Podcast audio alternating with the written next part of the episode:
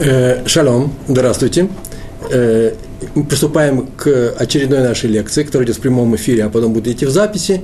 Э, моя фамилия Пятигорский, Рован Пятигорский. Лекция сегодня посвящается теме, которую я скажу по ходу лекции. Название у нее «Будь евреем» или «Быть евреем». Но здесь есть несколько, некоторые затруднения. Сейчас я вам скажу, в чем дело. Это очень важно. Э, кстати, сегодня снова шел э, пешком сюда из своего северного э, района в Иерусалиме, называется Шамат, Рамат Шломо, Рехат Шуафат. И пришел я сюда на северный склон того большого холма, на котором стоит центральная часть Иерусалима, Сан-Едри называется. И шел я снова через природный парк Вади Сорек, о котором я говорил в прошлый раз – и там было просто замечательно, э, вечернее солнце, пели э, э, птицы э, голосистые, очень много здесь птиц, э, зелень прекрасная. Э, солнце не яркое, почему? Потому что сейчас весь Израиль, Иерусалим в том числе, накрыт э, э, пыльной бурей называется Хамсин, да еще и ветреный запада. С, написано, что с берегов, э, с, с, из, из Сахары с улетел через весь Египет. Так или иначе, солнце было не яркое, но настолько там было хорошо и приятно, и птицы пели. Вдруг я заметил некоторую особенность. Везде, всюду, во многих местах видны молодежь. Какая молодежь? Э, дети 11-14 лет, мальчики в белых рубашках из э, Ишевот Ктанот, из маленьких ешив, из хедеров, в белых рубашках, значит, все-таки Ешива Ктана, и все они ходили и тащили э, поленья, какие-то стволы сухих деревьев. Я вся раньше думал, куда одевается сухостой в, э, в, в Иерусалиме и под Иерусалимом, в парках и в лесах под Иерусалимом, а их разбирают дети. Почему? Приближается Лагба Омер – на следующей неделе, ровно через неделю, ровно в тот час, когда мы с вами соберемся с Божьей помощью на моей лекции, я вам шини понедельник вечером по-московски, э, по-московски, извините, я из Москвы сейчас приехал, по-иерусалимски в 7.30, 7.30 вечера, э, шкия, закат солнца, дети уже приготовили большие костры, папа возвращается часам к, э, часам к 8, да и сами мальчики возвращаются из синагоги, и все зажигают костры. Весь Израиль будет полон костров, Э, это великий праздник, большой праздник, вы об этом прекрасно знаете, и мы о нем, может быть, поговорим через неделю. К чему все это рассказываю? А в том, что утром в, лак, в этот день, перед Лагбаомер, утром, как сегодня утром, только еще через неделю, будет очень интересно и занятно э, пройти через э, религиозные районы Иерусалима. Где-то часов в 11, в 12, когда хедеры закрываются, и дети идут по домам, и маленькие дети, выходя из хедеров, хейдеров – Э, стоят и ждут, когда подъедет за ними автобус. И в это время, когда я иду, каждый раз, каждый год я э, из, приезжаю в центр или в нашем районе, наблюдаю одну и ту же картину. Стоят маленькие мальчики, дети, их собирают, сейчас подъедет автобус, они стоят и поют. В этот день все стоят и поют. Причем поют одну и ту же песню, везде и всюду. Называется Бар Юхай. Песня про Бар, э, про Бар Юхай, великого каббалиста древности, смерть которого, в принципе, отмечается в этот, в этот праздник в этот день. Лагба Омер, 33 число счета Омера. Все, не будем трогать эту тему. Но дети поют настолько интересно, настолько голосисто, громко и хорошо. Просто замечательно. Э, мелодия хватает за душу. Мелодия не печальная, она очень даже веселая, громкая мелодия, но у меня всегда мурашки бегут по коже. Настолько она какая-то специфическая, совершенно специфическая. Будь у меня голос, честное слово, я бы отважился, сейчас бы пропел. И они поют, вот о чем я рассказываю. А я прохожу мимо, и они смотрят глазами за мной, провожают меня взглядом, а поют ни на секунду не останавливаясь. То есть они поют почти автоматически, очень громко повторяют, это дети, а глаза живут отдельно от э, э этой музыки, от этих, э, от этих слов, от этих песен, от этой песни. Меня все это удивляло они поют великие слова, а живут этой жизнью, смотрят за, за мной. То есть они называют, что называется, автоматически это исполняют. Они живут в мире, где многое делается автоматически. Они приучаются этому с детства. Оказывать людям помощь, говорить спасибо, вставать, когда появляется взрослый, э, э, говорить друг другу приятные вещи. Это дети, они балуются, это как все дети во всем мире – но в них входит нечто то, что в нас, мне кажется, в моем детстве, меня так и не вошло. У меня нету ощущения близости Торы, у меня не было ощущения жизни в Торе. Они поют песню о Бар Юхае, том каббалисте, который для них, в принципе, их современник, что его книги сейчас мы читаем. Я однажды задумался, хорошо ли это дел, делать какие-то вещи автоматически, живя своей жизнью, не отдавая себе отчета. И решил, наверное, хорошо. Мы же многие вещи делаем с вами автоматически. Мы же не задумываемся с вами о том, сказать спасибо или не сказать человеку, который делает мне хорошие вещи. Я автоматически это говорю ему спасибо. И хочу довести до такого состояния своих, детей, кто мне говорит тоже, пожалуйста, говорите спасибо, когда вам что-то делают хорошо. Здоровайтесь с людьми. Э, не обманывайте, автоматически не обманывайте. Так, чтобы не нужно было. Э, не возникала необходимость задуматься, может не стоит обмануть.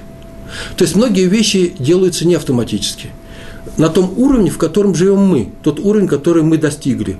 Никому не придет из нас, я надеюсь, в голову э, э, украсть э, лишние 5 копеек. А вот, может быть, много миллионов, в 91 году, когда делили э, богатство огромной развалившейся страны, и многие дорвались до этих денег, может быть, они как раз и задумались, стоит ли взять их не совсем законным способом или нет. Там, может быть, мы бы вступили в конфликт своей совестью. И кто-то победил, кто-то не победил. И кто-то не победил в такой степени, что взял эти миллионы, а потом пошел, купил английскую команду и живет теперь э, э, припеваючи. А кто-то бы это не сделал. Для кого-то украсть настолько же невозможно большие даже деньги, любые деньги, как для нас с вами невозможно украсть 5 копеек, мелочи. Мы с вами на, находимся на определенном уровне. Мы об этом еще будем э, говорить. А все, что ниже этого уровня, все, что мы прошли, все где мы не боремся со своей душой, со своим характером, своими желаниями. Все, что нами пройдено, это делается автоматически. Вот эти дети поют песню о Бар Юхае автоматически. Нам бы хорошо бы жить автоматически, не обижая друг друга. Это очень хороший автоматизм. И тогда мы поднимемся на такой большой уровень, когда требования от, э, с нас совсем другие. Вот эту тему я хотел бы э, э, провести беседу, сегодняшнюю, сегодняшнюю беседу называется «Быть евреем». На самом деле назвать бы лекцию нужно совсем другими словами. Называется совсем по-другому «Хилуль Ашем». «Хилуль Ашем» – это значит профанирование имени Всевышнего. Именно об этом, об этой заповеди сказано в нашем недельном разделе, о котором я хочу сегодня рассказать. Но я не нашел слова, э, адекватного слова для э, слова «хилуль Ашем». Нет его в русском языке. Может быть, профанация. Профанация имени Всевышнего. Что это означает? Это означает, лихалель, холь – это обыденное, простое, не святое. Есть кодыш, святое, а есть не святое, холь. холь. Э, не обязательно, обычный день называется холь. Э, не обязательно это будет со знаком минус, это просто не со знаком плюс. Не святое. Так вот, имя Всевышнего, который сказал, что я святой, я хочу, чтобы вы были святыми, будьте народом святым, сказано у нас в Торе, э, это имя э, предполагает наличие некоторого отношения к святости. Слово святость я стараюсь не употреблять. Оно настолько далеко от э, всего, что нам предлагает любой европейский язык, в частности русский язык в, э, как, э, как перевод этого слова, это очень далеко. Почему? Потому что это не что-то непонятное, не что-то отдельно, назвать святым человеком. Что такое святым человеком? Святым человеком только поступать правильно. Святой – это выделенный, ни больше, ни меньше. Святого, святой – это то, что в этом мире существует. Всевышний сказал, вообще-то, в принципе, этот мир святой, сделать его святым. Всевышний сделал этот мир и захотел, чтобы мы его сделали святым. Подняли, организовали, окультурили. Можно так сказать, окультурили – он был никаким, со знаком, всякого знака, нейтральный, а мы его должны поднять. Вот э, из всего в этом мире все с, э, с, э, с нейтральной оценкой, ни минус, ни плюс. И мы можем поднять это или опустить. Например, из вина, яйна, можно сделать, опустить все это, и можно дойти до нехороших вещей. Пьянство вообще убивает, и вы сами знаете, что многие беды многих стран и народов э, э, заключаются именно в неумеренном, в неумеренном приеме э, алкоголя. А можно осветить, можно сказать кидуш на яин, на яин на вино и тем самым начать праздник начать субботу. А можно напиться можно было бы напиться и опуститься э, ниже человеческого, нормального при, э, человеческого уровня. Э, то же самое с семьей. Все, что от, э, касается отношений между мужчиной и женщиной. Можно все это опустить до совершенно жуткого непотребного вида, что мы часто и наблюдаем, это и видим. А можно это поднять, осветить. Освещение, это называется освещение семьи. Кедушин, святая семья. Э, все так можно сделать.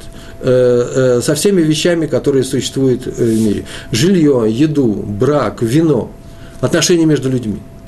Это называется осветить. А можно их опустить. Вот это опускание называется э, хилуль. Опускать, сделать, сделать хуже, сделать непотребным, сделать неправильным. Так вот, э, э, этот термин хилуль называется делать, обра... делать обычным, будничным, делать обратным святому. Всевышний сказал, только мое имя не опускайте. Давайте пользоваться этим термином сегодня, не опускайте. На самом деле, я предлагаю, я прихожу сюда и рассчитываю прочитать цикл некоторых лекций, бесед, скорее всего, э, бесед, монобесед, э, на тему отношений между людьми. Хилуль Ашем, заповедь, не делать Хилуль Ашем, не опускать его имя, касается не отношений между людьми. Это отношения между человеком и Всевышним. Но без людей нет этой заповеди. Сейчас расскажу, в чем дело. Дело в том, что Хилуль Ашем или Кедуш Ашем, освящение имени Всевышнего, происходит, когда один человек что-то делает на глазах у других людей. А поэтому он навлияет на других людей, дает им пример. А поэтому это не что иное, как самая настоящая заповедь между, между людьми. Э, написано в Торе, в книге Ваикра, в нашем недельном разделе, э, сегодняшнем недельном разделе, который называется Эмор, э, написано э, следующее. Там так сказано. Лотих лылу – это шем котши. Не опускайте мое имя святое, имя моей святости. А дальше написано, тогда я буду освящен в вашей среде, я Всевышний, который освящает вас, вас, евреев освещает, поднимает, делает тем, помогает стать тем, кем вы и должны были стать по самой по изначальной идее. Для этого вы сделаны как народ. Ни больше, ни меньше. Запрещается опускать имя Всевышнего. Что все это означает? Вело тихалелу. Не делайте будничным мое имя. То само понятие Всевышнего. Открываем Рамбам. Рамбам э, э, открываем законы, которые называются законы основы Торы, называется Илхот Исудей Тора, и читаем. Там так написано, в переводе на, приблизительный перевод на русский язык. Есть такие вещи, как Хилуль Ашем, опускание Всевышнего. Что это, что это такое? Пример. Человек большой и известный в Торе – делает некоторые вещи, не совсем допустимые, но разрешенные, не совсем допустимые, и все остальные смотрят и повторяют, и делают уже недопустимые вещи. Остальные увидели и повторили. Например, он пошел и купил некоторую вещь, и не сразу заплатил за нее. Это называется Хилуль Ашем. И добавляет, для него, для этого человека, который известен как мудрец, как раввин, как соблюдающий еврей, это не что иное, как воровство. Для всех остальных нет. Можно заплатить чуть попозже. Договорились, можно заплатить. Если договорились, можно всегда заплатить позже – но нужно бы не задерживать плату, особенно работнику, который работает на тебя, или э, покупатель не заплатил продавцу, э, хотя обещал. У него сейчас с деньгами сложно. Так вот, это невозможно сделать тому, недопустимо сделать тому, по Рамбаму, кто имеет имя э, в, в Торе, равин, человек, который учится в Ешиве, человек религиозный. Или, например, Рамбам пишет, Ярбебец бесхок, а именно – смеется больше, чем нужно, из всего делает шутку, э, делает клоунаду, э, менее серьезен, чем надо бы ему быть согласно его статусу. Это второй его пример.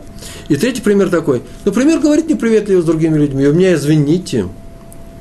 Бывает же иногда, что и неприветливо что-нибудь скажешь. Нельзя все время улыбаться. Так вот, Равину нельзя не улыбаться. Ему нельзя неприветливо говорить с людьми. А тем более в гневе. Если в гневе можно сказать какое-то одно-два слова, у меня есть причины, то ему запрещается. Почему? Потому что это и называется Хилуль Ашем. Равин недостойно себя ведет. Так написано у Рамбама, а Рамбам это взял из Талмуда, а в Талмуде прямо об этом читаем. Называется трактат Йома, Масехат Йома, посвященный Йом, Йом Кипуру, кстати, посвященный работе первого священника в храме в день Йом Хакипури. Там так написано. Сказал Раф на вопрос, э, сам Талмуд спрашивает, что такое Хилуль Ашем, Гемара, Талмуд, и отвечает. Сказал Рав, был такой величайший ученый, который так звали Рав, учитель, учитель с большой буквы. Он так сказал.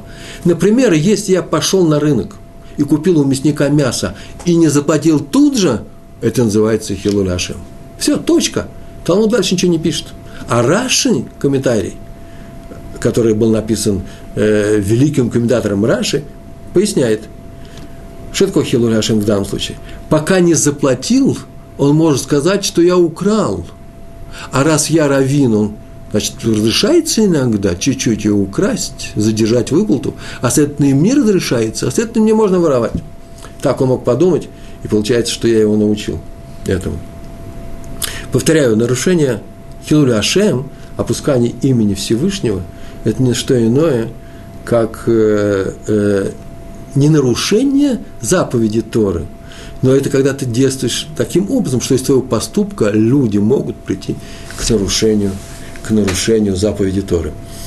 Кстати, сейчас я вспомнил о том, что какие нарушения бывают. Есть нарушения совершенно совершенно жуткие нарушения есть, а которые, которые Тора квалифицирует как нарушения, которые карают смертной казнью. Их всего три, они известны.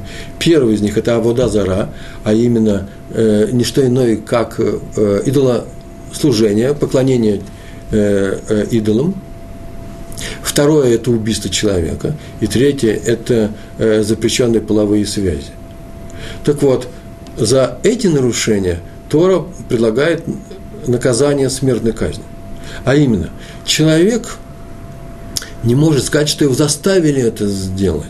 Если его заставили это сделать, то он обязан хоть умереть, но не сделать это. Не может убить другого человека, не может пойти на запрещенную половую связь, отношения между мужчинами и женщинами, и не может заниматься идолопоклонством. Почему? Потому что считается, что тот, кто так поступает, нарушает основу всей Торы. Что хочешь, делай, только так не поступай. Все остальные случаи можно было бы и нарушить, а именно меня кто-то заставляет, представили, не дай бог, какое-то э, э, оружие, пистолет ко мне, говорят, включай свет э, в субботу, включи свет, а и выключи. Я обязан это сделать. Почему? Потому что жизнь человека важнее субботы. Кроме этих трех случаев. Есть еще четвертый случай. Это называется Хилуряшем. И если от меня просят нарушить субботу публично перед религиозными евреями, и я знаю, что я пользуюсь таким авторитетом, что они посмотрят на меня и скажут, мы тоже можем нарушать, и даже теперь не публично, смотрите, какой раввин известный это нарушил, то мне запрещается нарушить субботу даже под угрозой смерти. Так называется, так трактуется заповедь Хилуляша. Приведены примеры. Привожу пример. Это было в начале 20-х годов. Хофицхайм, великий еврейский ученый, в 1919 году, еще Литва не отделилась от Советской России, и ехал Хофицхайм за своей дочерью, и рассказана эта история со слов его дочери, которая подросла, ей было 6 лет, звали ее Фейга, Фейга Закс, ее была фамилия по мужу, когда, она выросла большая. Ехали не троем, трое это Э, отец Хофисхайм, э, Фейга, маленькая девочка, 6 лет, и еще второй величайший ученый, э, Раби Симха Бунем Вассерман. Они ехали в поезде, приближался военная ситуация была, и надо было срочно уезжать из Радина. Они эвакуировались, семья поехала отдельно, они трое ехали отдельно, и Шива тоже ехал отдельно.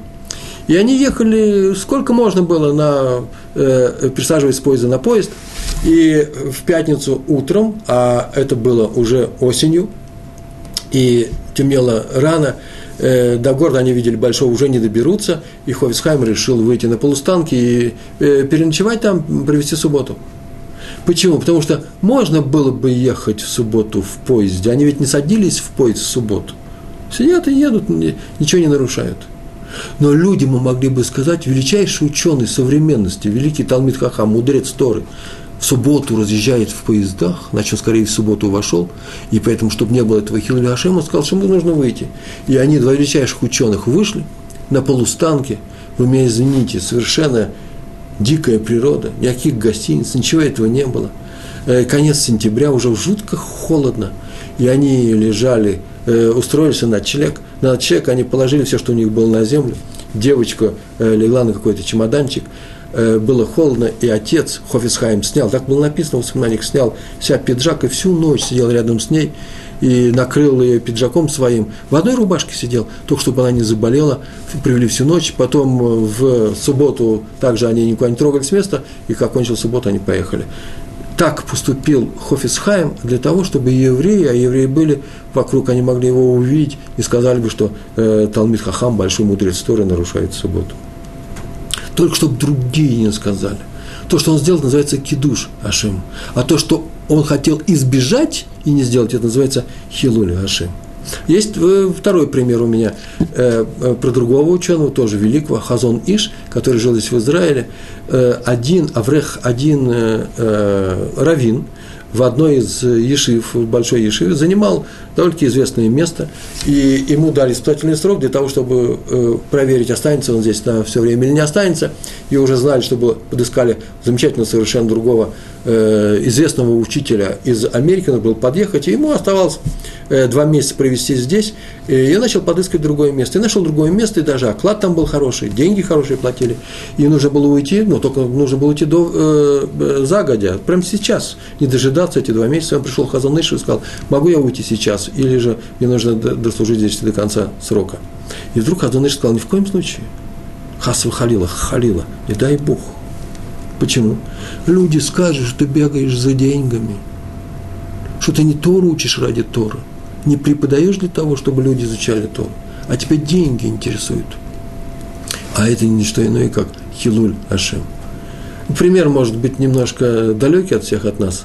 Но если кто слышал, может быть, бывает в наше время, когда в каком-нибудь известном городе у Равина есть какая-то община, и он собрал эту общину, и он там является авторитетным человеком, и все люди берут у него пример. И вдруг он однажды объявляет, что он уезжает в Америку, потому что его другая община предлагает работать там. И он уезжает туда, все понимают, что это из-за того, что здесь мало денег, а там много денег. Может быть, в этом есть Хилуль Ашем. Пример я полностью придумал сейчас, я таких случаев не знаю. Но если бы это было так – то это был бы самый классический пример. Хилуль Ашем. Человек ездит не преподавать Тору, а в погоне за большими деньгами. Ничего страшного нет, как человеку нужно беспокоиться о своей проносе, о своих, о своих деньгах. Но все зависимо от того, как написал Рамбам, зависимости от твоего, от твоего величия на каком-то уровне. Большому человеку это надо остерегаться делать. Написано в перке вот книге, по которой мы учим Тору, там написано, что всякий, кто опускает имя Всевышнего, делает из него профанацию, опускает он по ошибке, нечаянно или намеренно, все равно с него будет взыскано при всех, открыто. Нарушение принципа мера за меру. Мы в прошлый раз, неделю назад, говорили на эту тему. Мера за меру. Меда, кенагет меда. Ты нарушил нечаянно и потихонечку, никто и не видел. Видели очень мало людей, а теперь его видят все. Почему такой, такая несимметрия? И там же объясняется, там же в комментариях объясняется, почему. Дело в том, что ты нарушил, но дал пример людям, раздал пример людям, это же люди, то и взыскан себя будет на глазах у всех остальных людей, потому что научил всех. Рав Деслера, известного еврейского моралиста, Талмит Хахама, учителя, мудреца, Рав Деслер – э, Дестер, э, по книгам, которым мы тоже учимся, написано в одной из его бесед, вышли книги записи, записями его бесед, написано, что первый человек, Адам Аришон, после того, как он ввел смерть в этот мир своим грехом, вы знаете эту историю, да? Про Адама, первого человека. Он постился 130 лет. 130 лет. Такую тшуву. Тшуву – это возвращение, исправление, раскаяние. Еще Каина не было, поэтому слово раскаяние не очень подходит. Но из такое исправление сделал Адам решил 130 лет. И спрашивается, комментарий, в комментаторы спрашивают, так долго, что Тшува ему не было принято? И раз он продолжает 130 лет поститься, получается, что они на небе не принимают его Тшуву, его исправление? Да, не принимают. Оно не было принято. Почему? Да, откуда мы видим, что не было? Потому что смерть же осталась в мире. После смерти Адама, она же смерть осталась. Он же не исправил ситуацию. Да потому что мы говорим так, так написано в наших книжках, нет полной тшувы для того, полного исправления для того, кто подвел других. Чтобы теперь исправиться и вернуть весь мир к тому состоянию, которое он был до твоего действия, которое подвело других людей, надо бы всем это объяснить. Надо теперь всем бы, с каждым бы поговорить, сказать, не бери, сказать, не бери пример с, мо, с меня тогдашнего. Я исправляюсь, я хочу, чтобы ты знал, что я исправляюсь, что так нельзя поступать. А поскольку не получилось, то человек, который учит других людей поступать неправильно, примером сознательным или нечаянным, совершенно нечаянно он это сделал, э, то у него будет наказание именно за то, что он сделал хилуля Ашем в глазах других людей. Есть и позитивный пример – как мы с вами видим, есть понятие хилур Ашем, опускание имени Всевышнего, а есть, наоборот, поднятие кидуш Ашем. Что такое кидуш Ашем? Принципе, любое действие, соблюдение Тора, соблюдение заповедей, это есть кидуш Ашем, э, поднятие имени Всевышнего. А именно, когда люди видят, что я что-то делаю позитивно, сейчас мы на эту тему поговорим, они хотят повторить, они говорят, как это хорошо, они учатся у меня.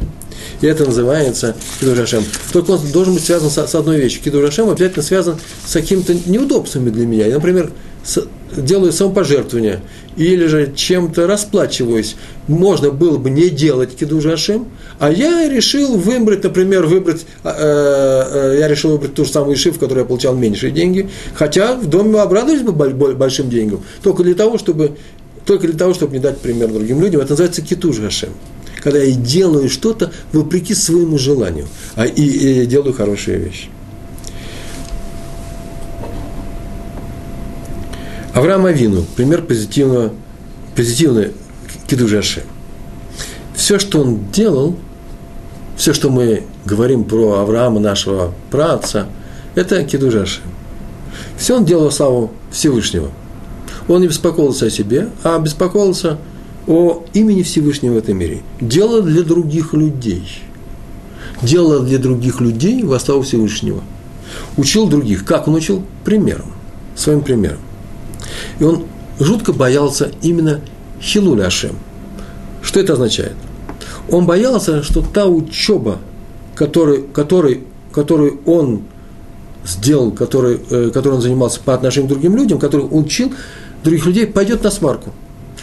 В этом были все его испытания. Пример, простой пример.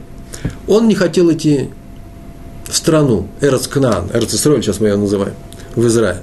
Когда ему было сказано, Авраам, брось дом, родину, э, э, э, дом своего отца иди в страну, которую я тебе покажу. Первое, что он сказал, я не могу. Так написано в Мидраше. В Торе так не написано, а в Мидраше так написано, я не могу. У меня старый отец, что люди скажут?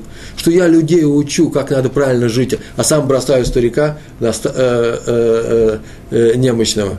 Что я не выполняю заповеди, уважай и бойся отца и мать своих. Как я могу это сделать? Вопрос этот был решен, э, э, его отец умер, э, он ушел немножко раньше, но есть на, на это ответы в, в Мидрашах. Но все испытания его происходят именно в этой плоскости. Когда ему Сара сказала, что нужно выгнать, изгнать из дома Агар, он сказал, я не могу это сделать. Я учу людей хеседу, хорошему отношению, хорошему отношению, каждый человек учу хорошему отношению к другим людям – то, чего не хватает среди людей. И сейчас мне скажут, смотрите, Авраам, который учит милосердию, сам выгоняет из дома Агар, выгоняет из дома Агар и э, Иш, э, Ишмаэля, своего сына. Что обо мне скажут другие люди? Вот это вот называется страх, страх сделать Хилуляшем. Что другие скажут э, э, обо мне? Это все примеры истории, и их можно провести очень много. Давайте я приведу несколько примеров а потом скажу теорию, еще немножко теорию, приведу пример, который касается нашей жизни, в частности, своей жизни. В свое время, 30 лет назад, я учился в Торе в, э, в группе, э, будучи учеником Урава э, Эляу Эсоса. Тогда мы, я жил, жили мы в Москве, группа была не маленькая, человек 15, 15 семей, наверное, не меньше, может, даже и больше. Мы учились у него Э, все это происходило в отказе, нам не разрешали уехать. Вы сами знаете, что такое рефьюз, отказ, на иврите называется СРУВ. Девять лет я провел в отказе. И мы изучали еврейские законы, учили Талмуд, э, э, справлялись все вместе, праздники, отдыхали вместе. Это была самая настоящая еврейская община. И как сейчас помню, я об этом сразу же вспомнил, как только начал готовиться к этому уроку. Мы однажды обсуждали именно эту тему. Что такое э, поднятие имя Всевышнего или опустить имя Всевышнего? Что это такое? И Рафес привел пример, очень простой пример. Вы стоите в очереди в России. Стоите в очереди в кассу. Э, в ту кассу, э, где выбивают, как называется, талончики такие, билетики, здесь принимают деньги, а там дают еду или покупки наши. А в, в кассе написано, э, табличка висит, проверяйте деньги, не отходя от кассы. То есть, если вы подошли, взяли сдачу, которую вам дала кассирша, отошли в сторону, увидали, что тут меньше денег, чем вам полагается, вернулись, она может сказать, смотрите, есть правило. Какое правило? Проверяйте деньги, не отходя от кассы. Вы отошли, теперь я не знаю, может быть, там взяли часть денег и положили себе в карман. Как мы полагаем, это э, табличка э, для обеих сторон, э, для обеих сторон. Для нас, для меня, покупателя, который подходит к кассе и берет сдачу. И то же самое для кассирши. А именно, если я взял деньги, отошел от кассы, а она не проверила, и теперь она закричала, я вам дала лишние деньги, то можно, наверное, уже и не подходить. Она нарушила это правило э, немножко смешно получается, э, нас не интересует кассирша, сейчас нас интересуем мы, но была такая вещь, так было написано, проверяйте деньги, не отходя от кассы. Ну и что я отошел от кассы? Ну и видал, что у меня лишние деньги там лежат. Ну и не заметила это кассирша. Она же нарушила. Сама пускай будет виноватой. Сама отвечает за свои поступки. Ошиблась. Ничего не могу помочь. Могу не возвращать. А теперь то, что нам рассказал Рафес, и то, что следует из нашей Торы. Но если у тебя яркая еврейская внешность, и никто не сомневается о том, что ты еврей, отойти от кассы в таком случае совершенно недопустимо. Почему? Потому что происходит, не дай бог, следующее. Ты отходишь с деньгами, смотришь, пересчитываешь, может, даже не посчитал толком-то, положил в карман – и вдруг кассирша кричит, стойте, стойте, молодой человек, да-да, вы в зеленой шляпе, идите-ка сюда, пожалуйста, я вам дал лишние деньги, почему их не возвращаете? Украсть хотели? И все смотрят на вас, на ваш еврейский нос, на, ваш, на вашу еврейскую яркую внешность и говорят, ну, конечно же, евреи они такие. Если вы еврей, то ведите, ведите себя, будьте любезны, вести себя таким образом, чтобы никто никогда не сказал, понятно, вот почему так поступает, потому что он еврей. Это называется хилуль ашем, опускание еврейского. Моментальный вопрос, когда однажды рассказал в своей группе, а если у вас не яркая еврейская внешность, а вам как поступать? Ну что ж, есть примеры из моей жизни и тоже на эту тему. Я был студентом э, Московского физико-технического института. Э, институт находится за городом, под Москвой, в городе э, Долгопрудное – и чтобы добраться до Москвы, надо было сесть в электричку. И однажды я ехал, я уж не помню почему, по-моему, у меня не было денег за билет. Студент и студент, 20 лет. Я, или я жутко опаздывал, на свидание с какой-нибудь девушкой, не помню. Может, даже меньше было, по-моему, даже 19. Про 20 лет я уже поумнел. Я ехал без билета. Всего-то несколько остановок до Москвы. И шли кассиры. Не кассиры, как называется, инспекторы. Те, которые проверяют билет, наличие билетов. Но мы умные люди, перебежали через один вагон. Они, нас, они были еще умнее, они нас тоже там поймали. И всех привели в первый вагон, когда мы подъехали к Савеловскому вокзалу. Нас всех уже сгрутовали в первом, в первом вагоне, там больше народ был, еще не все ушли. Но я здорово опаздывал. Почему? Я сказал, наверное, какое-то свидание ехал. Ну, может быть, свидание, деловое свидание с какими-то молодыми людьми, деловое свидание. Опаздывать было нельзя паспорт у меня есть, денег у меня нет. Я подошел и сказал, слушайте, запишите мои данные, я потом заплачу по вашей бумажечке, делу конец. Взяла инспектор мой паспорт, открыл его и громко, с чувством прочитал на весь вагон так, что, а там было много народу, первый вагон, подъехал к вокзалу, прочитал Пятигорский, Роман Исаевич, еврей, и едет без билета. В паспортах раньше специальная национальность. И так мне было стыдно, не столько за то, что меня прочитали, прочитали мою фамилию, мое э, э, э, имя э, вслух, сколько то, что она добавила, ведь добавила же, еврей едет без билета. Чистейший Хилуль Ашем. Я тут сейчас опустил имя, имя Всевышнего, а имя, имя евреев я опустил в глазах неевреев. Это называется, это называется Хилуль Ашем. Так поступать нельзя. Вообще нельзя поступать плохо – чтобы кто-нибудь сказал, смотрите, как евреи плохо себя ведут. Что следовало ожидать от вас? Нет, нужно вести себя по-другому. Надо вести себя таким образом, чтобы сказали, смотри, вроде бы еврей, а ведет себя совершенно замечательно. Сейчас я скажу, как это будет в нашей жизни проявляться. Между прочим, аналогичная история, я как готовился к нашим лекциям, аналогичная история произошла с одним из известнейших раввинов э, Ильяу Душницером – э, здесь в Нейбраке э, уже 20-30 назад. Ехал он в Нейбраку в автобусе со своими учениками. Был автобус, было жарко, было много народу, народу было очень много. В Израиле поднимаются в автобусы рядом с водителем, проходят потом вглубь салона, а по дороге берут билетик у э, водителя. Он дает билетик, берет деньги, дает билетик. И обнаружил Раф э, Элягу Душницер – что билетика-то у него нет. Он отошел, его оттеснили, а билетик-то он не успел взять. И шофер ему не дал. Теперь он стоит и думает, а теперь я еду без билетика. А что теперь будет? Это не совсем та история со мной в электричке, это крупнейший раф. А он ехал с учениками и объяснил им всю проблему. Смотрите, с одной стороны, если сейчас подойду ему скажу, я билетик забыл, деньги у меня взяли, шофер скажет, кто ты такой. Тут много все религиозные едут. Может, ты сейчас и не платил? Откуда я знаю? Я всем всегда плачу. Э, билетик даю. Мне дают деньги, я дают билетик. Ты не взял, значит, деньги не заплатил. И это будет Хилуль я человек с белой бородой, равин, скажет, ну, смотрите, из Ешивы равин требует билетик, не заплатив деньги. Хилуль. Ужас. А с другой стороны, я могу стоять и э, ехать дальше. Да, но проверяют, иногда ходят и проверяют ко мне подойдут и скажут, а где ваш уважаемый равин билетик? А билетика у меня нет, я ему должен объяснять, что шофер забыл мне дать. Вы слышали такое объяснение? Шофер забыл дать. Кто поверит? И опять скажет, «Хм, равин, Хилуляшем. И еще есть случай.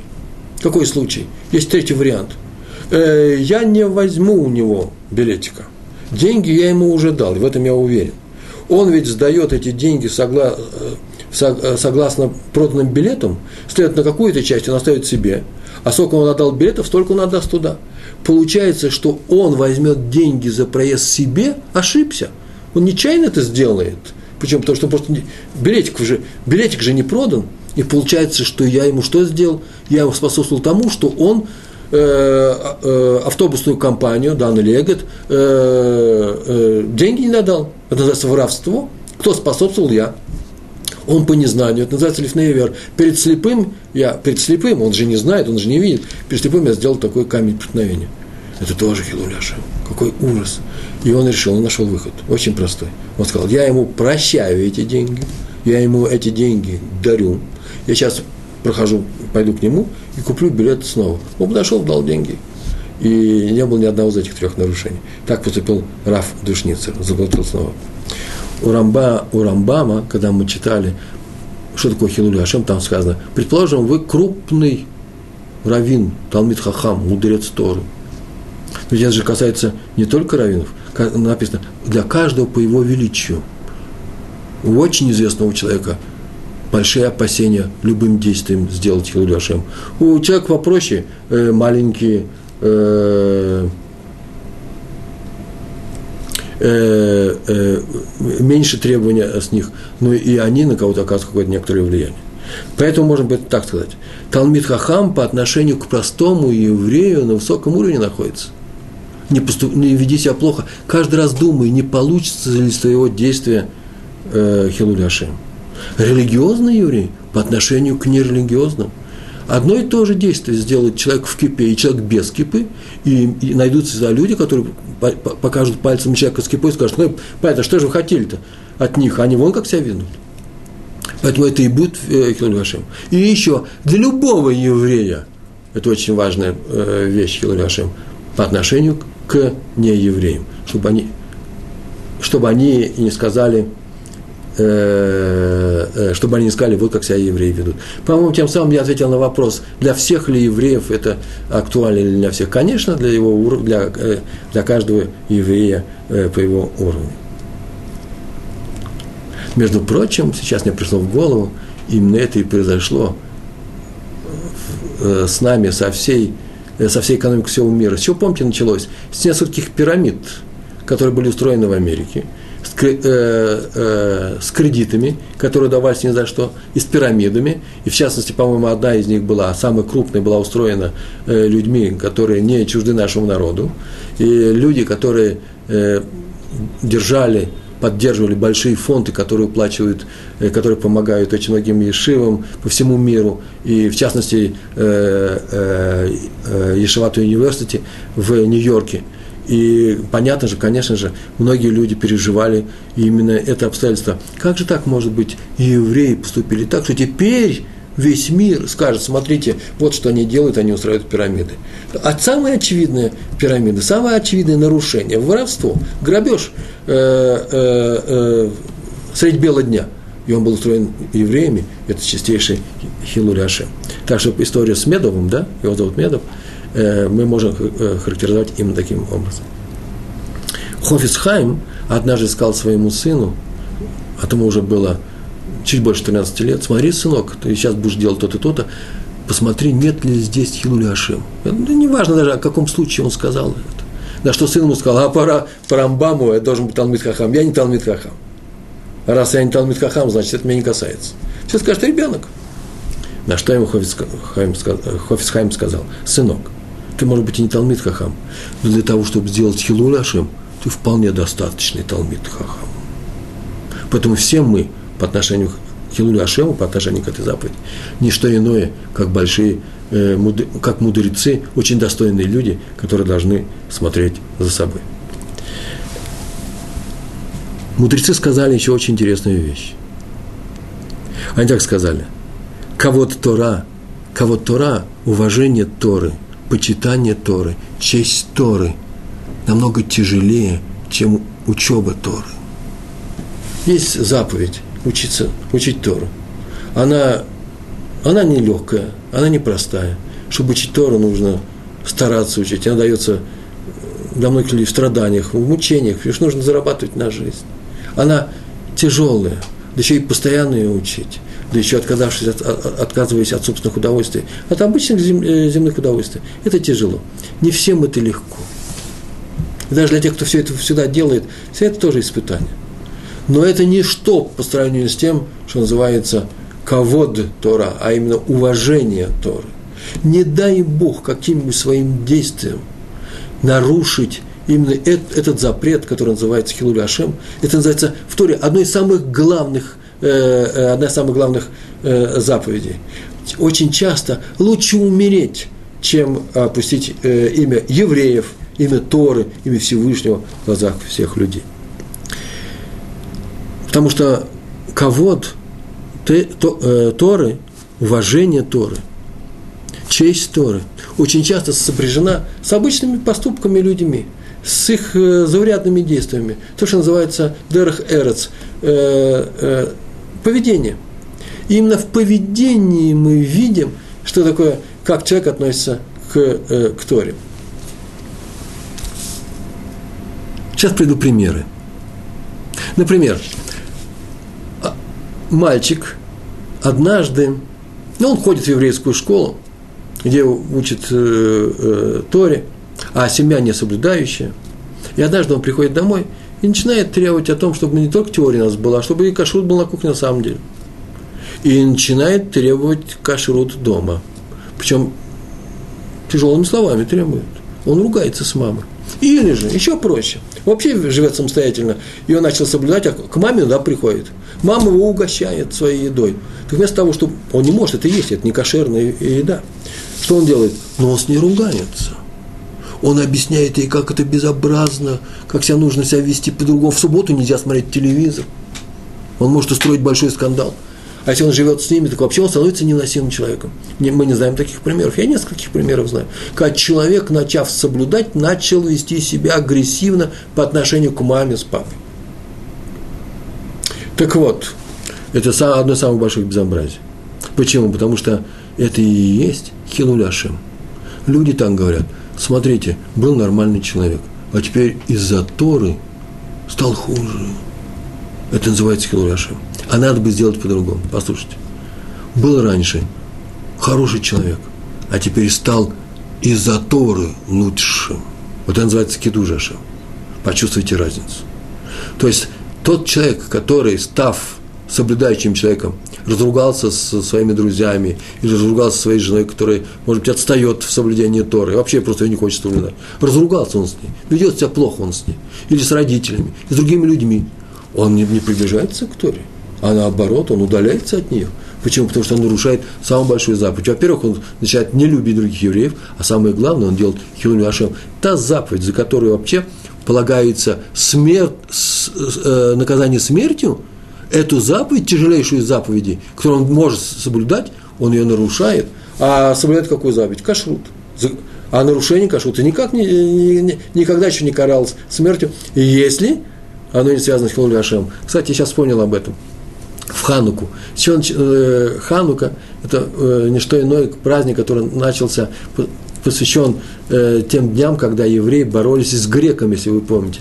Пришли греки в деревню Мудиин, и там э, был э, уважаемый всеми человек, э, глава общины, бывший первосвященник по Титьягу, э, Макаби, да, из Маковеев – с него началась э, вся эта революция, вся эта война евреев против эллинизма э, тех времен. И его просили, очень простая вещь написана в Мидраше, его просили, послушай, сделайте шхиту свинины. Он сказал, ни, ни, ни в коем случае. Шхита, убой скота по еврейскому закону и свинина, они никак не сопрягаются, ничего не буду делать.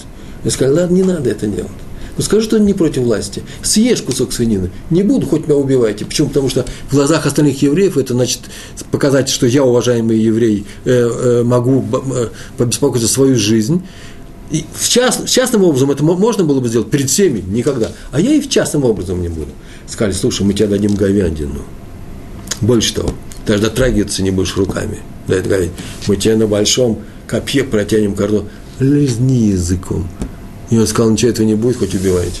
В этот же день, когда им сделали это предложение, они пошли и э, э, подняли восстание. Видите, а восстание Хануки, Мак, Маковийское движение, началось с того момента, когда евреи не захотели делать Хилуль а пошли и захотели сделать Кидуш а именно были согласны пожертвовать собственной жизнью только для того, чтобы э, э, э, продолжать соблюдение Торы э, э, в, в Израиле.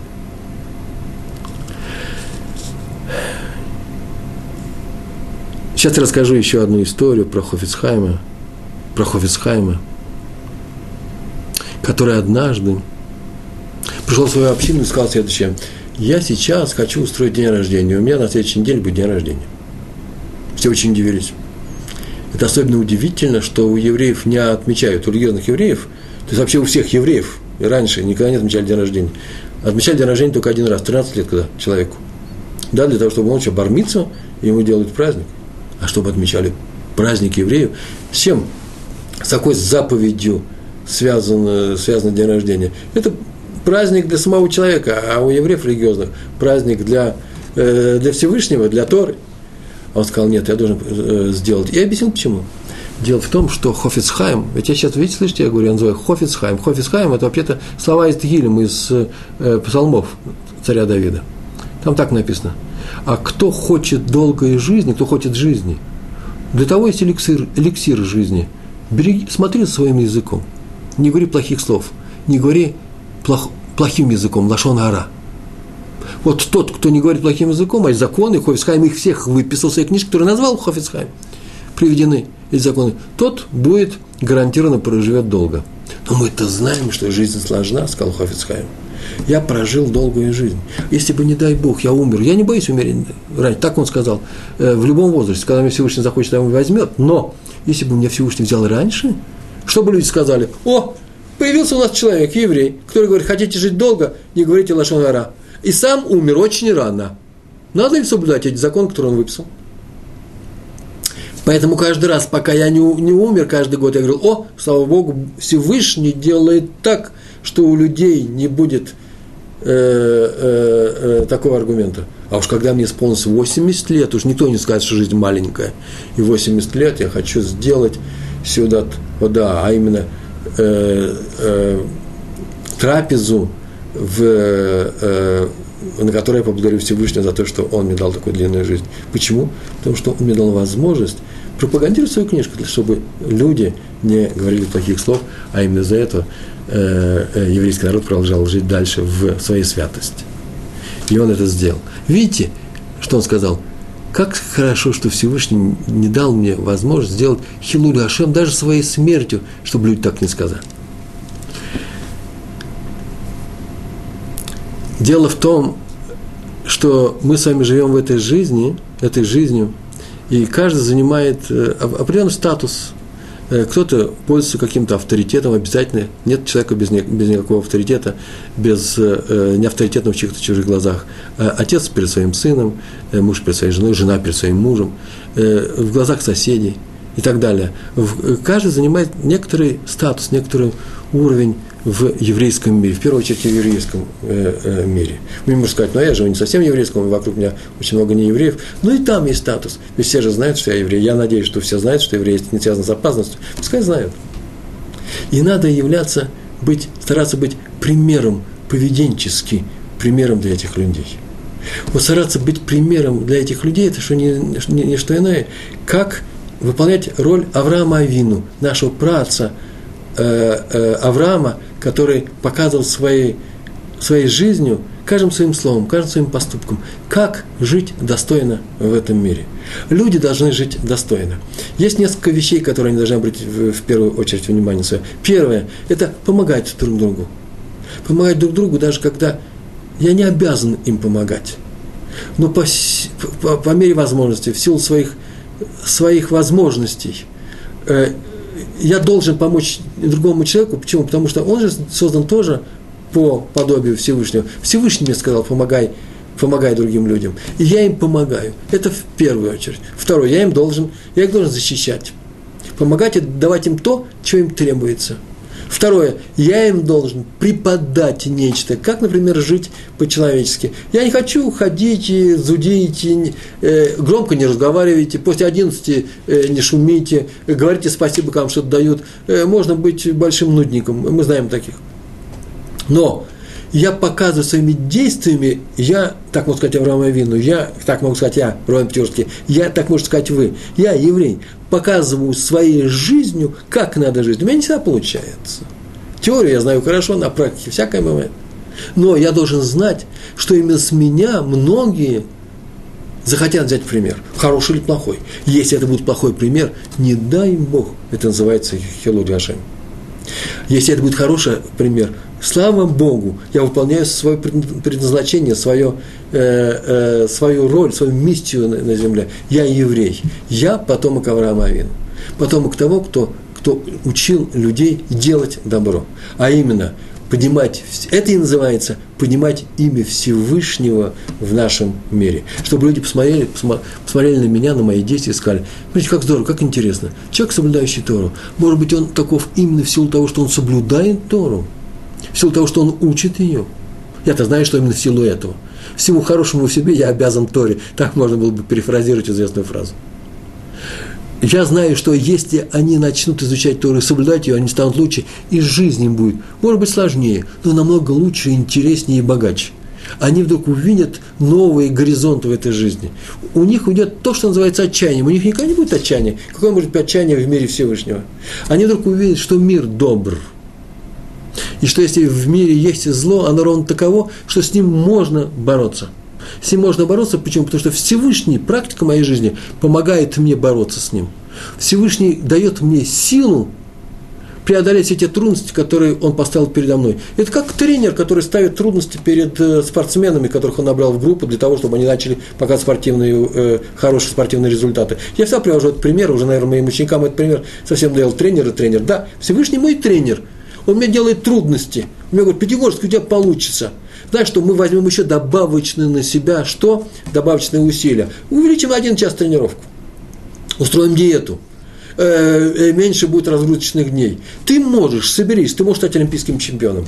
Мы с вами можем стать олимпийскими чемпионами.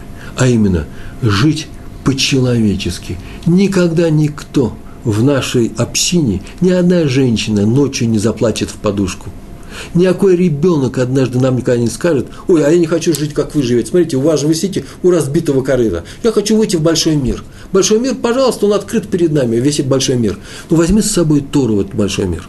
Не забывай о том, что ты еврей. Не делай Ашем.